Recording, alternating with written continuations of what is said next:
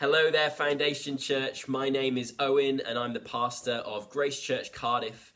We're a two year old church plant based here in Wales's capital city. And it's a real joy to be able to with, be with you through the wonders of technology today, even if we can't be with you in person. Uh, we've got to know the Haywoods over the last couple of years through our common partnership in Advance and begun to hear of all that God is doing through Foundation Church. And uh, we send our greetings from Grace Church Cardiff and uh, send much love to you all. Today, I want to share a message with you on the theme of finding God in life's curveballs. Finding God in life's curveballs.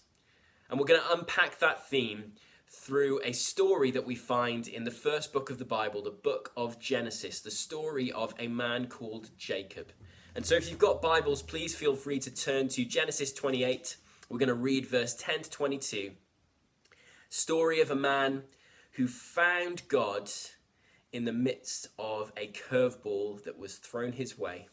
So let me read verse 10 to 22 of Genesis 28 and then we'll unpack it together.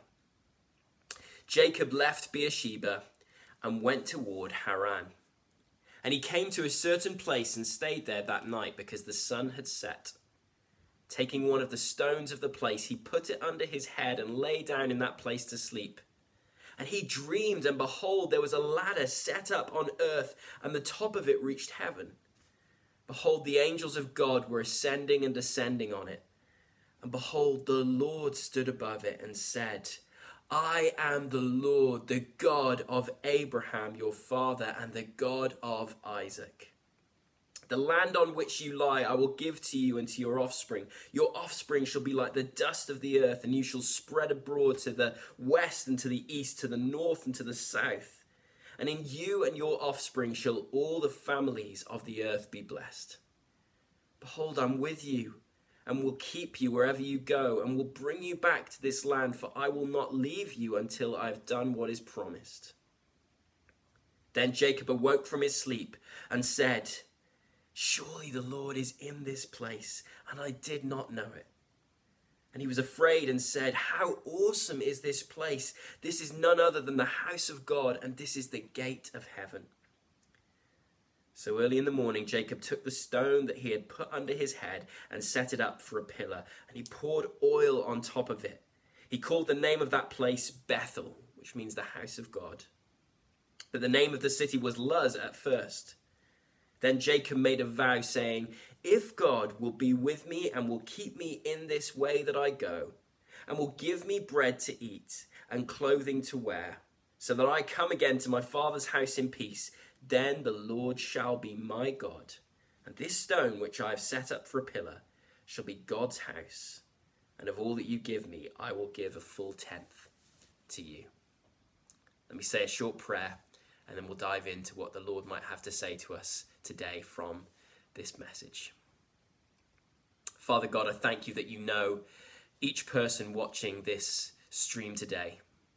Lord, you know the scars of the past, you know the pressures of the present, you know the path ahead. Father, thank you that you are a present God. Thank you that Jesus promised to be with his people always to the end of the age. I pray, Lord God, that you would presence yourself as I speak from your word today, that we may know you drawing near and might find, find fresh courage in that. We ask in Jesus' name. Amen. I want you to imagine for a moment that you're standing at the crease, baseball bat in hand, waiting, ready to face the oncoming ball. You've prepared for this moment for all of your life, but you're on strike three two missed shots haven't affected your confidence up to this point. You've been here before, and as the crowd chants, the adrenaline tightens your grip on the bat, and the pitcher steps up to the mark to throw the next ball. You've meticulously studied this pitcher. He, he bowls straight and true and fast, but he steps up and he bends his body as the sweat drips and he releases the ball, and before you know it, you are called out. What has happened in this scene that's been painted of a, a baseball batter facing the oncoming ball, what has happened? What has happened is you've been bowled what has been termed a curveball. A curveball. It comes from the game of baseball uh, originally, but we use that phrase in everyday life, don't we? It's a phrase that describes something happening that is unexpected, surprising, and disruptive. And I wonder what curveballs you are living with in your life. Maybe you had plans for 2020 as a church, as individuals.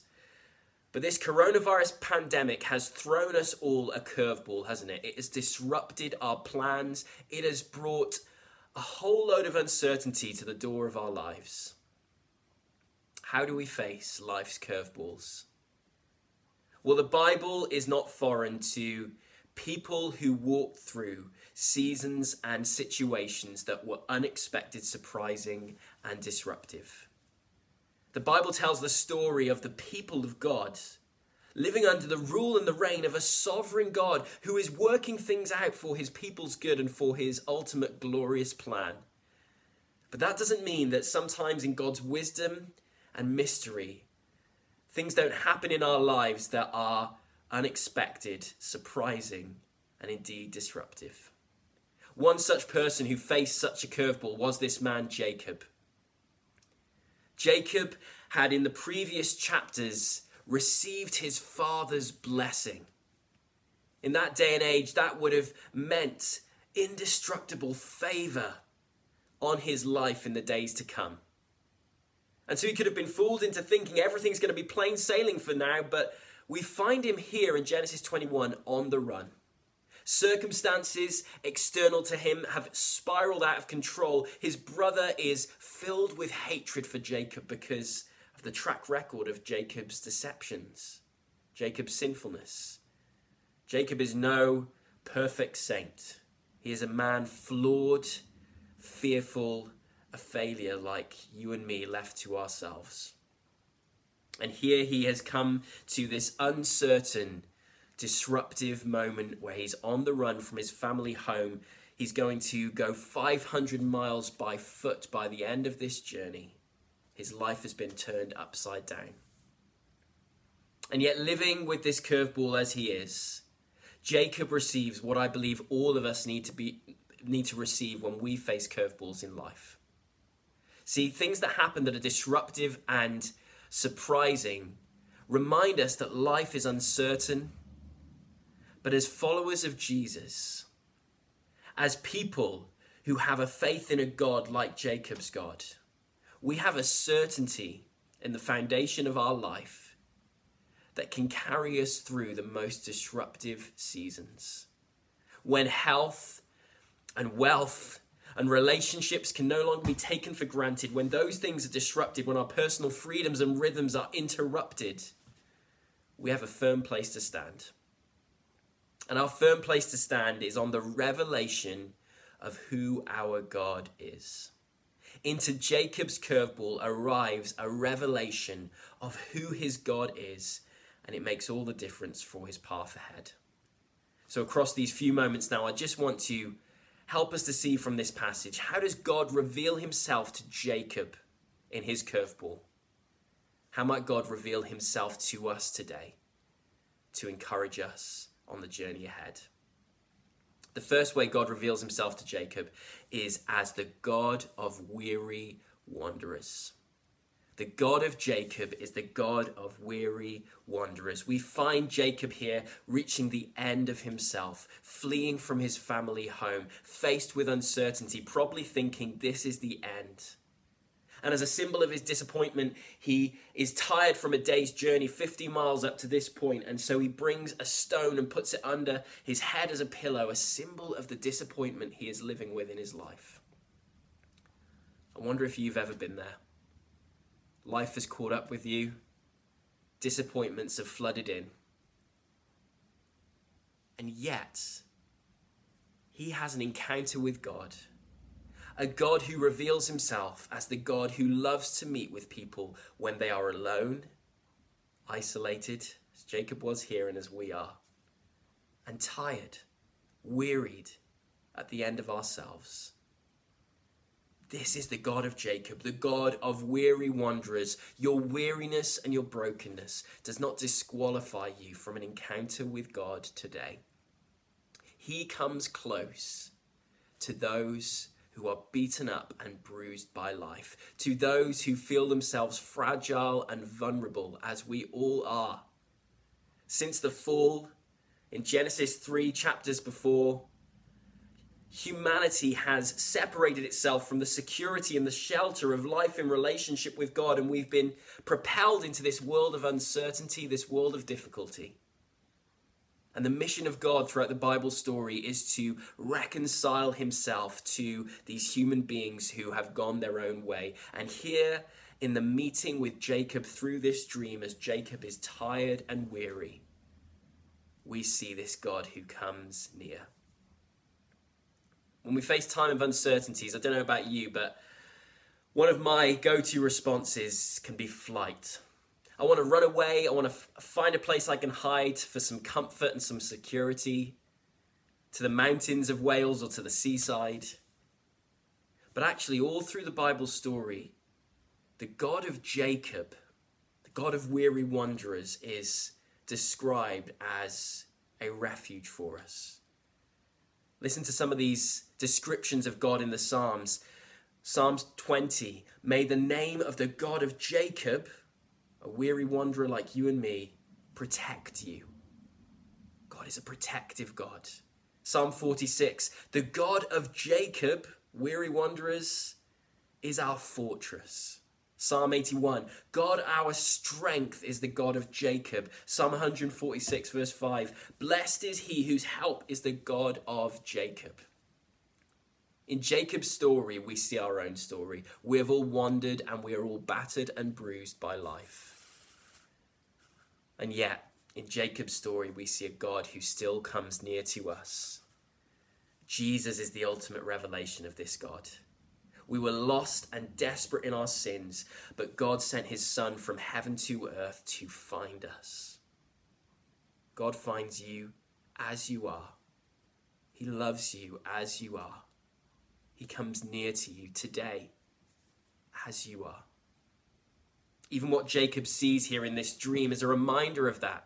He sees a ladder set up between heaven and earth a connection point with this God whilst he is feeling far from home. God makes himself known as the one who wants to be his home. God wants to be that for you when everything else feels unsettled. But the amazing thing is, Jesus in John chapter 1, verse 51, reveals himself to the disciples as that ladder that Jacob saw in the dream.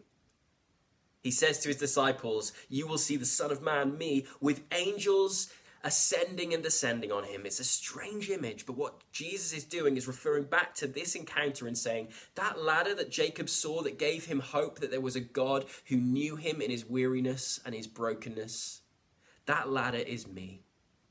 Christ came to restore us to God.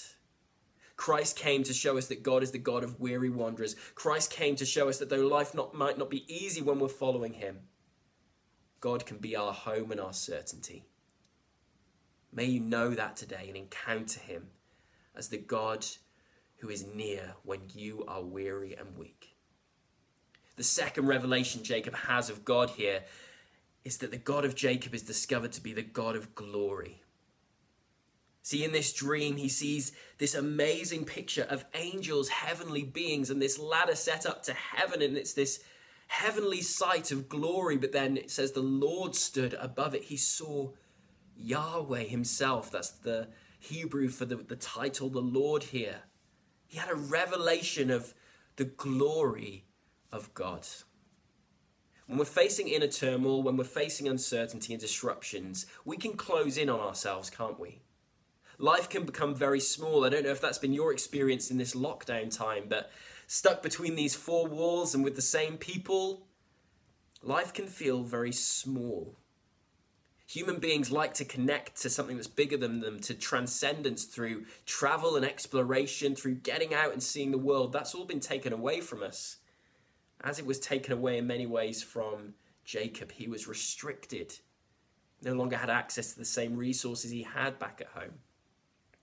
But God comes to blow the lid off, as it were, to remind Jacob that he is so much bigger, so much greater than Jacob's little confined life and Jacob's problems and circumstances. When circumstances feel so big and so real, God comes to reveal himself as the God of glory to us. Like that BBC show, which I think was based on a book, The Borrowers. These little kind of human creatures that were this big living below the floorboards of the house and they thought that their reality was all that, that was. They thought they were so big until they realized there are human beings that are giants compared to us. There is a helpful revelation that comes in recognizing I'm small. I'm not in control of this world. I'm fragile. I'm weak. But I am connected through friendship with Jesus, through faith in Jesus, I am connected to this glorious God, the God of heavenly wonders, the God of angels, the God who is the Lord. Yahweh, the creator of heaven and earth, the covenant keeping God, the God who's spinning the universe right now, who flung stars into space, the God who sustains our every breath, the God of mountains and valleys and waterfalls and grassy plains, the God of wildebeests and of dogs and of lions and of elephants, the God of beauty, this glorious God, Creator, is our God. Jacob leaves this encounter, seeing this ladder saying, This place is a holy place. This is none other than God's house. How awesome. He's, he's afraid. It's a reverence, a recognition that God is glorious. And into our uncertainty, I believe God will want to speak to you today of His greatness, of His authority, of His sovereignty. A preacher called John Piper tells the story of how he was preaching on another picture like this in the Bible in Isaiah chapter 6 when God opens the eyes of Isaiah to the glories of God's throne room in heaven and Isaiah is bowled over by this vision of God's holiness and his majesty. And John Piper tells the story of how he just preached for 40 minutes on the glory and the majesty of God. And after the message, lady comes up to him and says, "Thank you so much." Recently lost my husband. I faced a lot of personal tragedy. And what I needed to hear was that God is still great. God is still on the throne. And maybe you need to hear that today. You need to hear that God is glorious. And the part of his glory, as he reveals to Jacob here, is his faithfulness. He is faithful to the end. He says to Jacob, I'm the God of Abraham and Isaac, your grandfather and father. Look at my track record through the generations, how I keep my people, how I am faithful to my, my character. We need our eyes lifted from just our circumstances to see the glory of God, to see his faithful track record through history, that this coronavirus pandemic or any other uncertainties facing you in your life is not a surprise to God. And He has a faithful track record to carry His people through. He will not let you down. He's all powerful. He is great. He is on the throne. Be reminded of that today. May you freshly remember the greatness of our God. And finally, the final revelation that Jacob receives of God here in this difficult place, in this curveball that he's been dealt, is the revelation that the God of Jacob, the God of weary wanderers, the God of glory, but also is the God of promises. See, the reason God comes to Jacob is to remind him of his promises, his promises of, for Jacob of a land I have a land for you, Jacob. His promises of an offspring. Jacob, you're going to have a family that's going to spread abroad and bless the nations through your offspring. All the nations will be blessed. And the promise of his presence Jacob, I'll be with you wherever you go.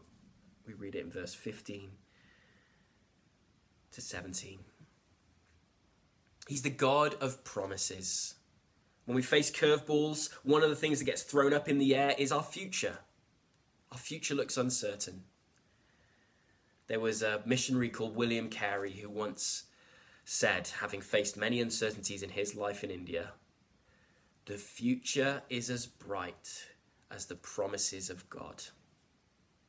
The future is as bright as the promises of God. There are many predictions in the news, politicians and scientists trying to work out what our lives are going to look like from this point on. You know, as followers of Jesus, we don't place our hope in those things. We listen to them, we honor them, but our hope is in the promises of God. A God who has promised us an offspring we are part of the family of God through faith in Jesus Christ and what he's done in our place on the cross and in rising again from the dead. We're part of God's family. We have an offspring. And God is at work in the nations today, in Cardiff and in Wokingham, to draw people to himself. Remember the promise of Jesus I will build my church, and the gates of hell will never prevail against it. We are the inheritors not only of the promise of an offspring, but of the promise of a land.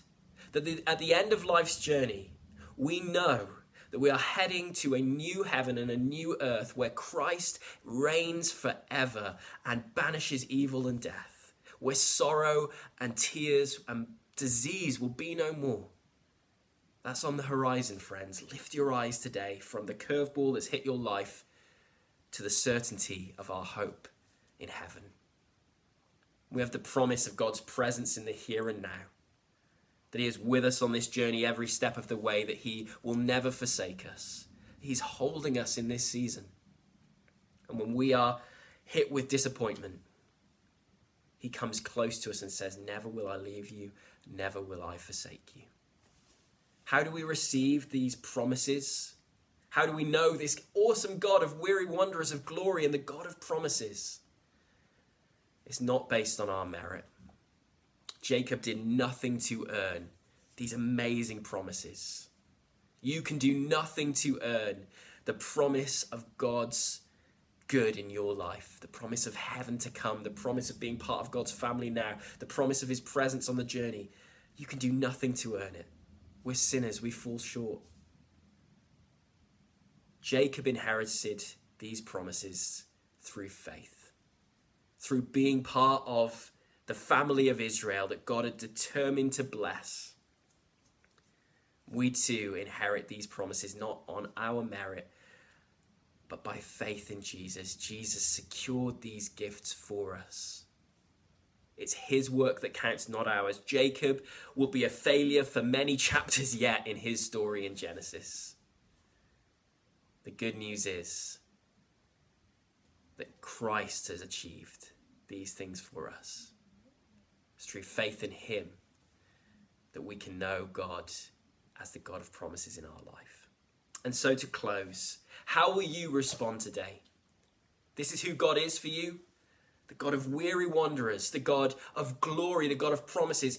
Who wouldn't want to live in friendship with this God?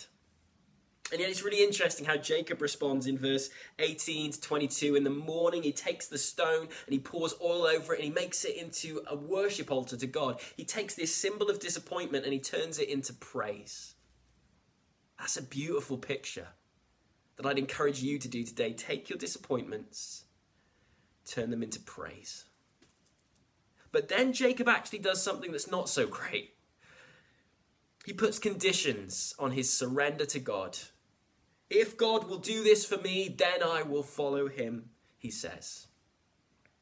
Jacob will come to the place where he fully surrenders his life to God, where the truth catches up with him. Flip, this God really is for me.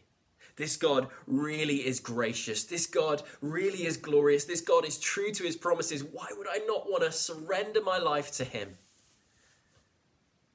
Don't make the same mistake as Jacob today we have a much surer grounds in, on which to set our surrender. Christ has come and revealed God to be this for us. That God is the God of weary wanderers, of glory, and of promises. Surrender to Him today. Take your disappointments, present them as worship. Say, like Jacob nearly said, This God is my God. Maybe for the first time Put your faith and trust in Jesus, the ladder that makes a way back to God. Or maybe you're just in a difficult place. Maybe you've turned your back on God of late. Can I encourage you? Today is a great day to have an encounter with Him, to surrender to Him. to remind your soul in this time of who He is for you. May God bless you, Foundation Wokingham, and any others watching this service today. He is present with us in the curveballs of life. Turn to Him, worship Him.